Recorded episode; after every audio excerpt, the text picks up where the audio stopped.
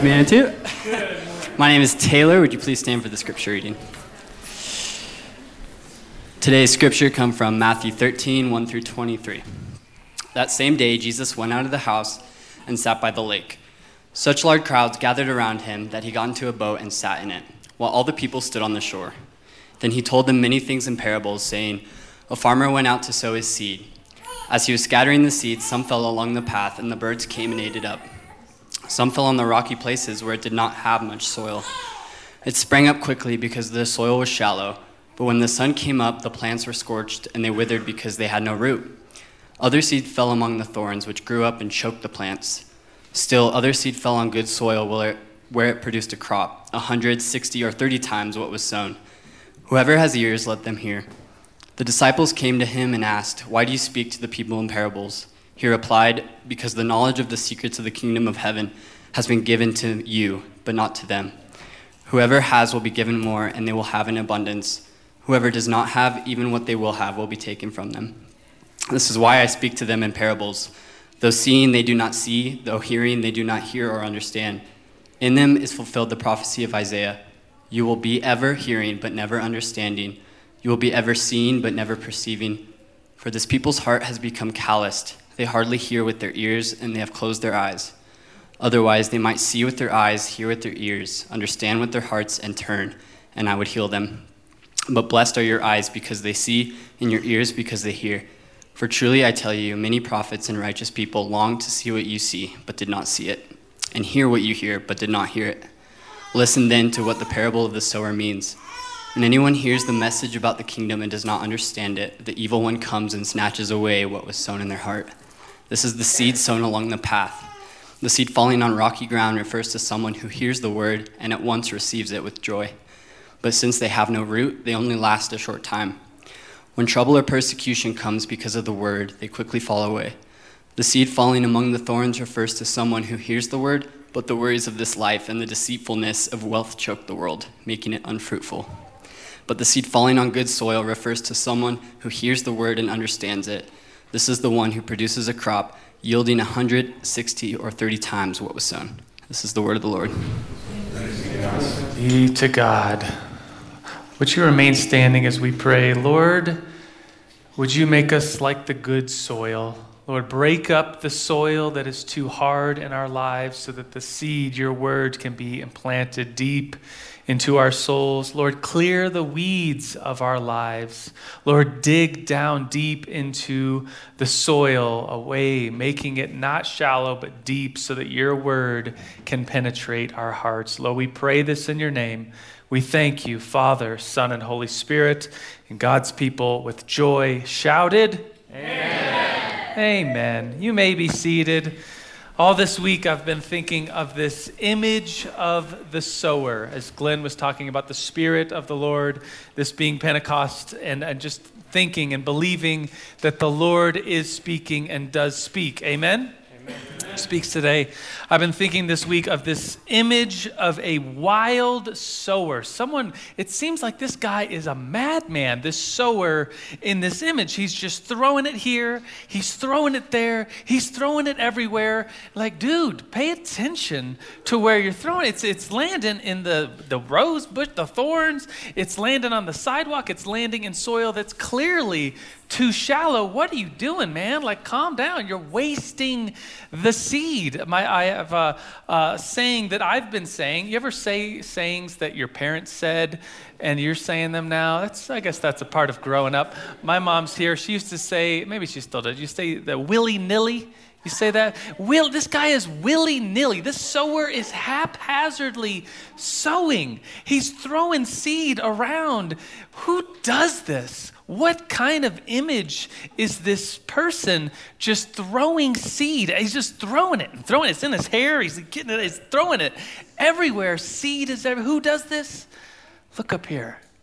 Consider these words. You know who does this? Someone with endless seed. Do you know who does this? This is an image of our Heavenly Father that loves us, that gives away his mercy, and his grace and his word. And some of you just need to hear that today. I've been thinking about that uh, several times. Just that image has brought me to tears of just the Lord before us, after us. There's so much seed. And if all we do is come to church and just say, Lord, I'm open. Lord, speak to me. Maybe that seed will land deep inside of you and it will grow and it will become uh, a crop that bears fruit a thousand, a hundred, thirty times what it was sown. This is the word of the Lord. Thanks be to God. Let's get into this passage. I have five points of this sermon, which is, if, you, if you've been coming here, that is a lot. Thank you for pointing that out. That's a, usually uh, ninety-nine percent of my sermons are three. Every once in a while, like last week, I threw out a two-pointer, but this one is a five-pointer, so hold on, buckle up. Um, the first one is to talk generally about parables and what they are.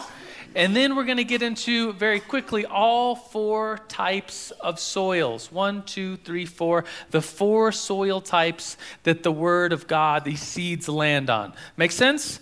Let's jump in, dive in. Point number one is this. Jesus speaks in parables, and he says this. He quotes from Isaiah. Jesus speaks in parables that we might turn and be healed. Jesus speaks in parables, a whole bunch of them.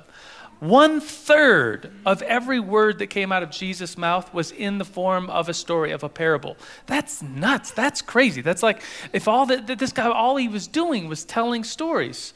It, it says in this passage that the multitudes came. We think that there was probably a thousand, more than a thousand people. Imagine without mics trying to speak to a thousand people. Jesus had this great idea: get onto a boat, go onto the into the Sea of Galilee, and he would speak to the people on the shore.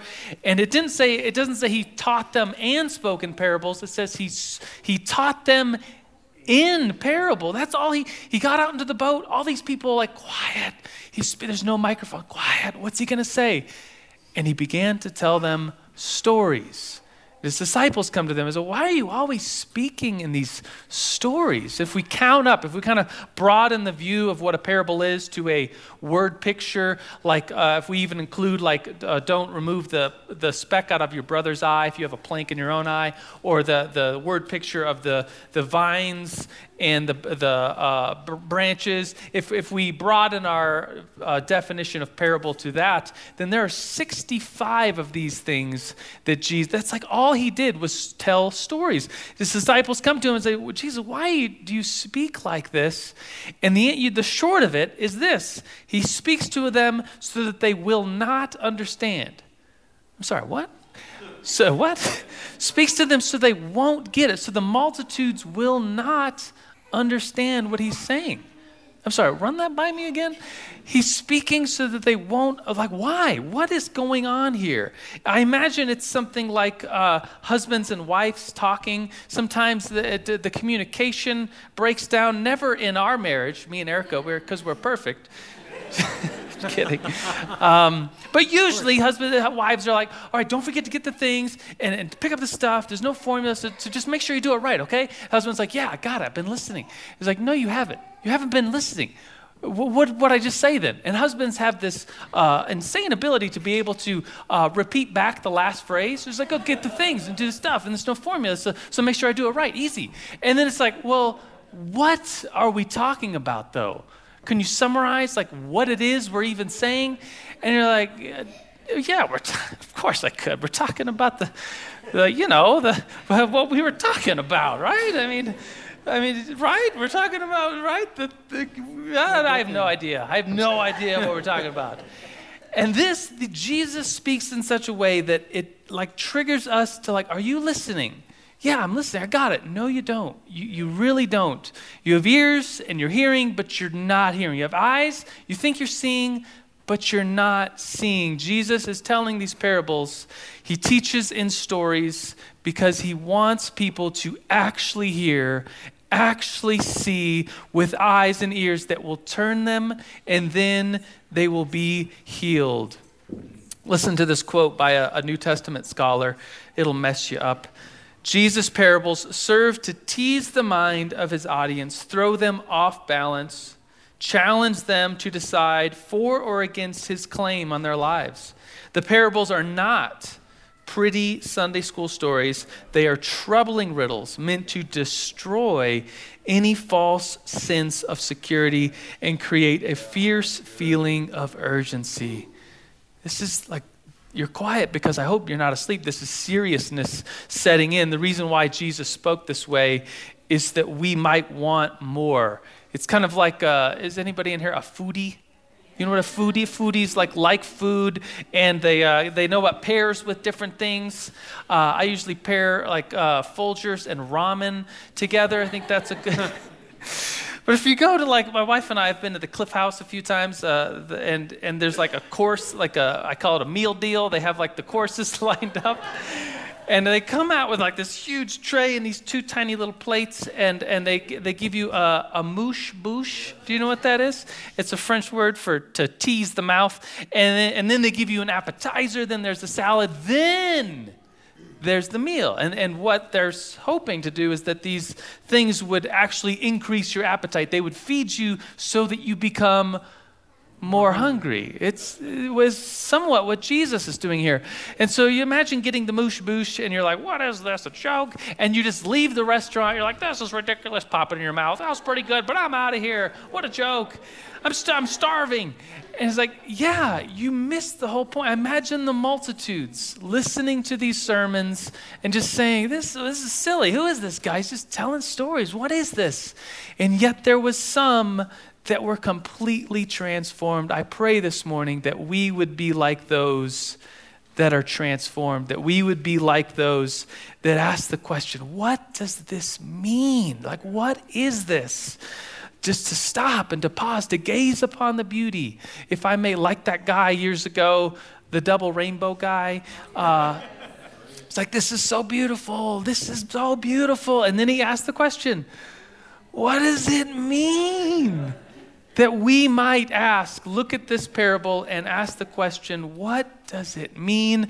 Jesus says this about, about the, the crowds, and, and it may be about us. I pray that the, that the second half is about us hearing and hear. But the people's heart has become calloused.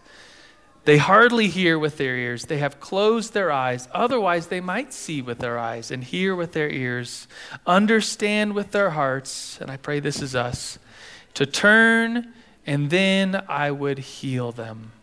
So let's listen to this parable. Let's restudy this parable. There are four soils. The sower sows seed in the soil, and the soil is our soul.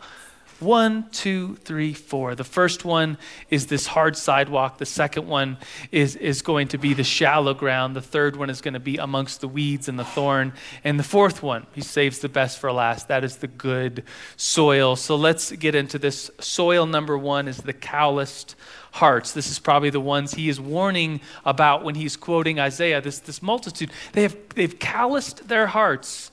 The point is this, God's word on the wayside is snatched up. It's the seed that is uh, scattered, and it hits the sidewalk, it hits the path, the ground is too hard, and it just sits there. And then what happens? The birds come in, and they snatch it up. Anybody like birds? I like birds too. I, uh, I think they're pretty. I like them. I took ornithology in college, one of my favorite classes. In this circumstance, the birds are flying rats. They are monsters. You're sitting at a at a at a park reading a newspaper, and birds fly over. Anybody know what I'm talking about? Okay, you're at a beach and you see a kid crying, holding popcorn, and there's seagulls all around him. Do you get the image now? Like, this is the ancient world image that birds are not these fun little things. Birds are there to destroy the crop. Jesus says, when anyone hears the message about the kingdom and does not understand it, the evil one comes, snatches away what was sown in their hearts. This is the seed along the path. Wow. I, I think um, there, there's the saying, Jesus smiled, Jesus loves you. The other side of that's probably run, Satan hates you. Can you imagine a t-shirt? Front side says, smile, Jesus loves you. The back says, run, Satan hates you. Did I say that right? Um, You're, you're laughing, but it's true. Like, is it too early to be talking about this? Like, there is an evil one. There is the evil of this world, and it's there to snatch away what was sown. It lands on hard soil, and it is snatched away. These, these birds come in, and, and Jesus, it's amazing that this parable, it's one of the few parables where we have Jesus actually explaining and interpreting. The best interpreter of Scripture is Scripture, and, and even better is like when Jesus himself interprets it for us. And he says these, these seeds are snatched up by the evil one. Do you have any things in your life that are seed snatchers? Do you have seed-snatching friends in your life that you maybe need to distance yourself from? Do you have seed-snatching websites? Do you have seed-snatching substances in your life? Do you have seed-snatching apps in your life? I could think of one. It's it, the, the logo is even a bird. Oh! If you can't say amen, say ouch. But these things, right, in our life that snatch God's good word from us. I was talking with my son. Erica reminded me of this story. I think it's from a year and a half ago, two years ago, so Jay would have been five.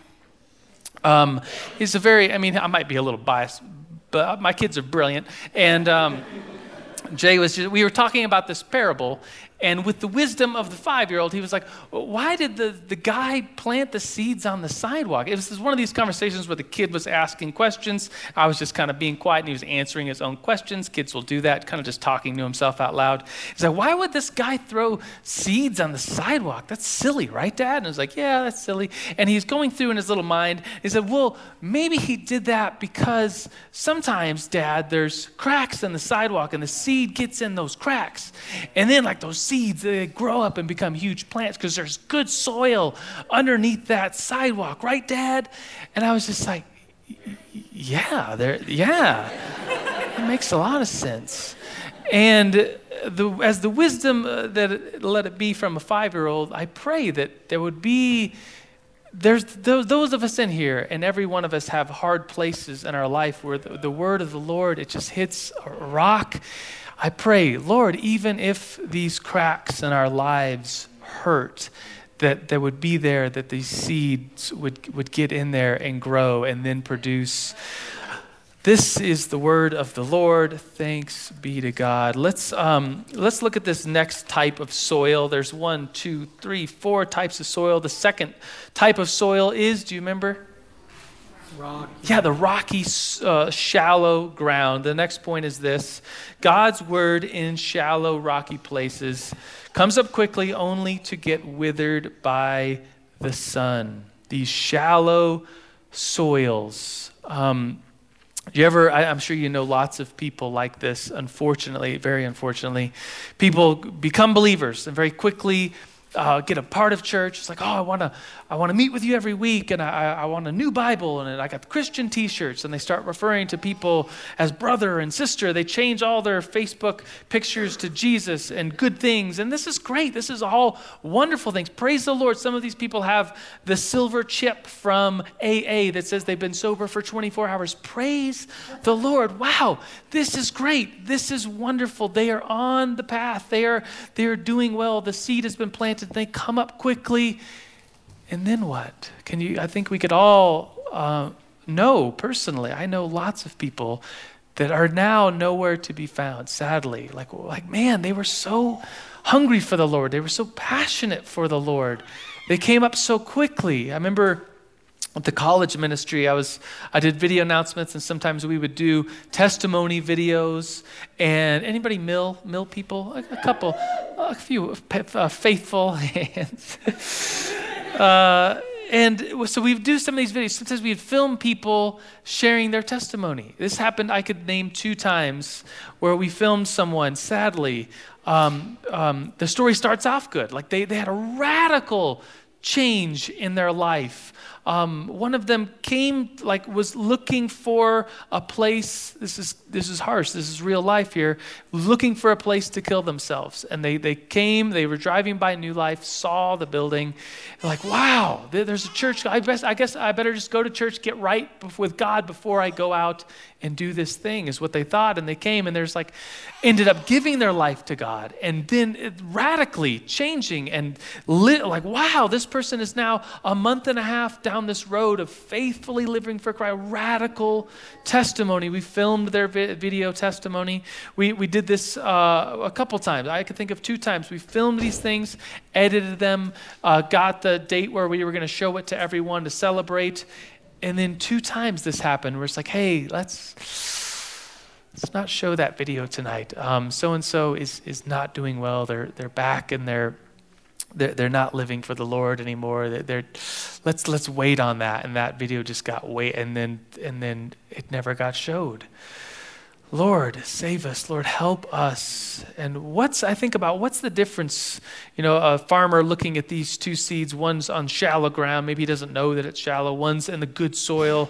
They both look great, right? Is there any difference in the in the, the plants? Like, no, only time will tell the difference of these two plants. It's hard to judge. I remember when I was twenty years ago, nineteen ninety-nine, half my life ago, uh, I was passionate for the Lord and and really passionate. I was staying uh, with a friend in Florida, and I was reading. I read the whole Bible in in that summer. I I got up with the guys every morning early, prayed every evening before we went to bed, prayed, went to a Bible study every other week. Just literally lived in a church. It was all, I was growing. I was excited. I was always talking about the Lord. I was going out on the campuses and inviting people into this ministry, telling people about God. I was just, I was passionate for the Lord.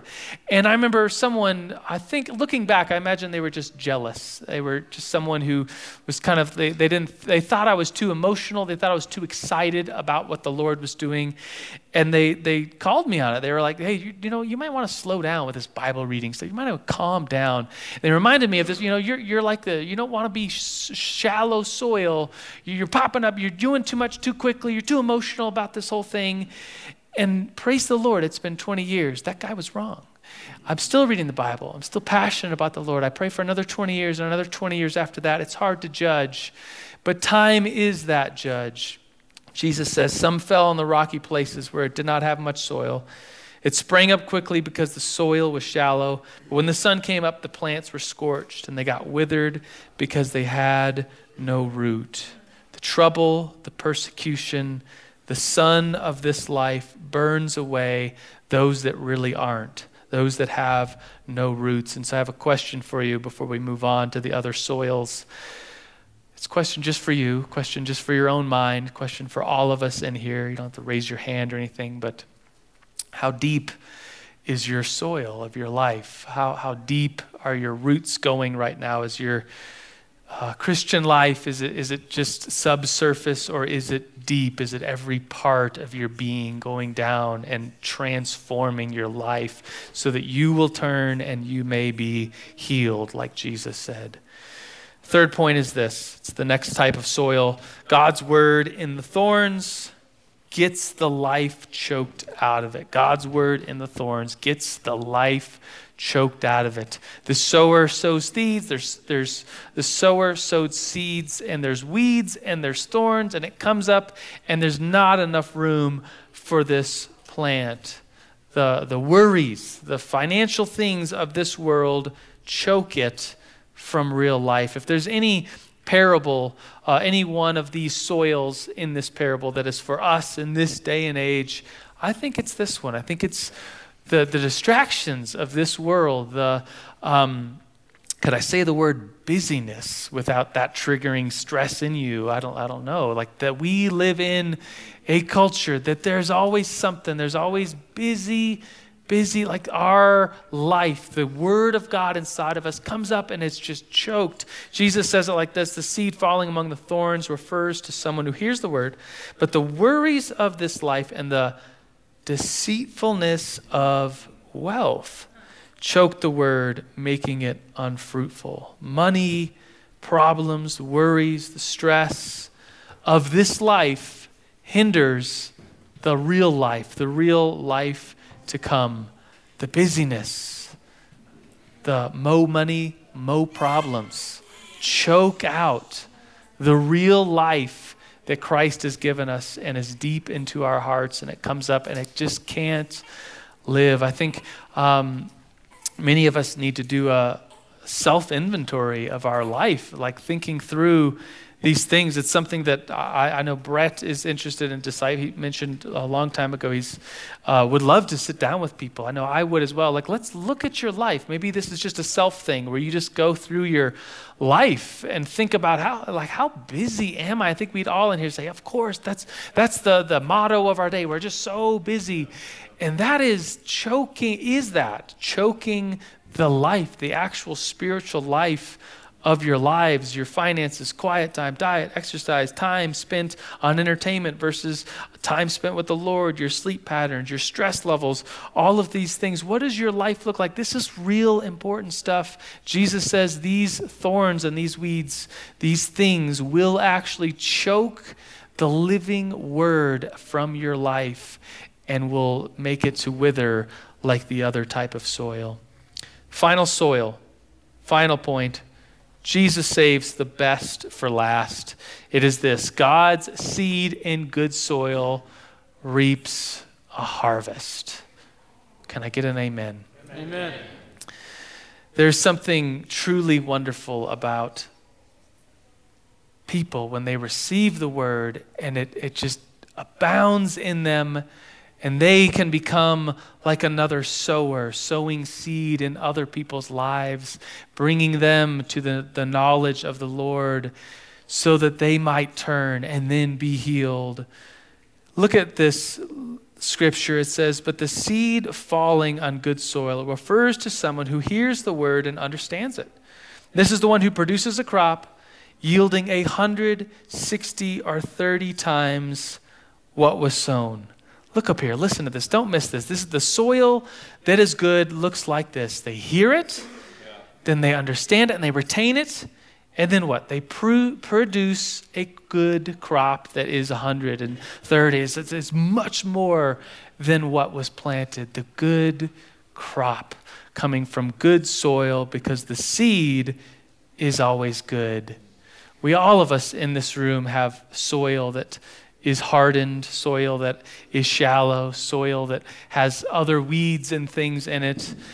But I pray this morning, as we prepare our hearts for communion, as we prepare our lives to receive the word of God, I pray that we would be like this good soil, ready to receive, coming in here, ready to receive from the Lord what he would have for us, his good word. I want you to think about this image of communion. And, and taking of the, of the the bread and the cup. This is something, it's this mystery where we tangibly have this thing. We will receive it, we'll take it, and we'll eat it. And it's like this image, if we can be so bold to compare these words, like a seed entering into soil, like the mystery of communion reminding us of the word of God that is inside of us. This is a picture of what the Lord does. Would you stand with me? I'm going to reread this scripture of what Jesus says this parable is like. If you're in the band, you can come forward. Brett is going to lead us to the table in just a minute. But I want you to take a moment and meditate on these words. I want you to take a moment and receive, like the good soil, the word that is being spoken to us. These words are the words of God himself. Fully God, one of us, on a boat, speaking to the crowds. He could say anything. He could have said anything he wanted, and he takes time to tell a story. So listen to these words. Verse eighteen says, listen to what the parable of the sower means. When anyone hears the message about the kingdom and does not understand it, the evil one comes. He snatches away what was sown in their heart. This is the seed along the path. Verse twenty says, the seed falling on the rocky ground refers to someone who hears the word, at once receives it with joy, but since it has no root, it only lasts a short time. When trouble and persecution comes because of the word, they fall away quickly. The seed falling among the thorns refers to someone who hears the word, but the worries of this life, the deceitfulness of wealth, choke the word, making it unfruitful. But the seed falling on good soil refers to someone who hears the word and understands that this is the one who produces a crop yielding a hundred, sixty, or thirty times what is sown.